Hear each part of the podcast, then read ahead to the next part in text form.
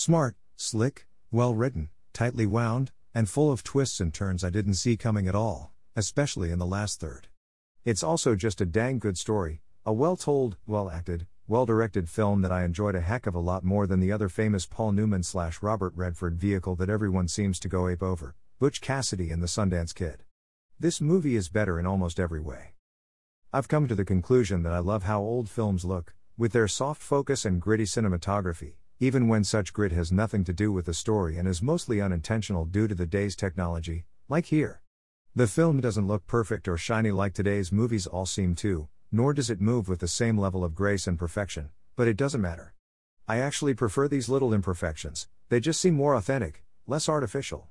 There's very little Hollywood gloss here, as is the case with most movies made before the mid 80s or so, and it's great. The only recent movie I can think of that was shot in a similar manner was The House of the Devil, and that was one of the best looking films of the last decade at least. Again, my opinion? I just really love the look of film. Old film, before computer editing applications gave editors the option to clean everything up. So, lesson for current and future filmmakers out there your movie doesn't have to look perfect to be great, or even good. Quite the opposite, actually. This film is just one example of many. To hell with convention. Anyway, this is a great film, as mentioned before. I again went into this not knowing anything about it, and again feel that it served to make the experience all the more enjoyable. Both Redford and Newman are at their best here, with Redford reminding me a bit of Brad Pitt at times for some reason. Must be the hair. And man, does Newman have a big head in some shots, literally.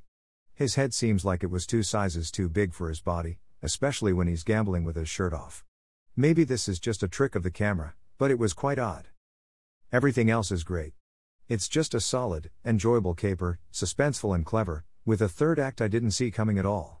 Well worth watching.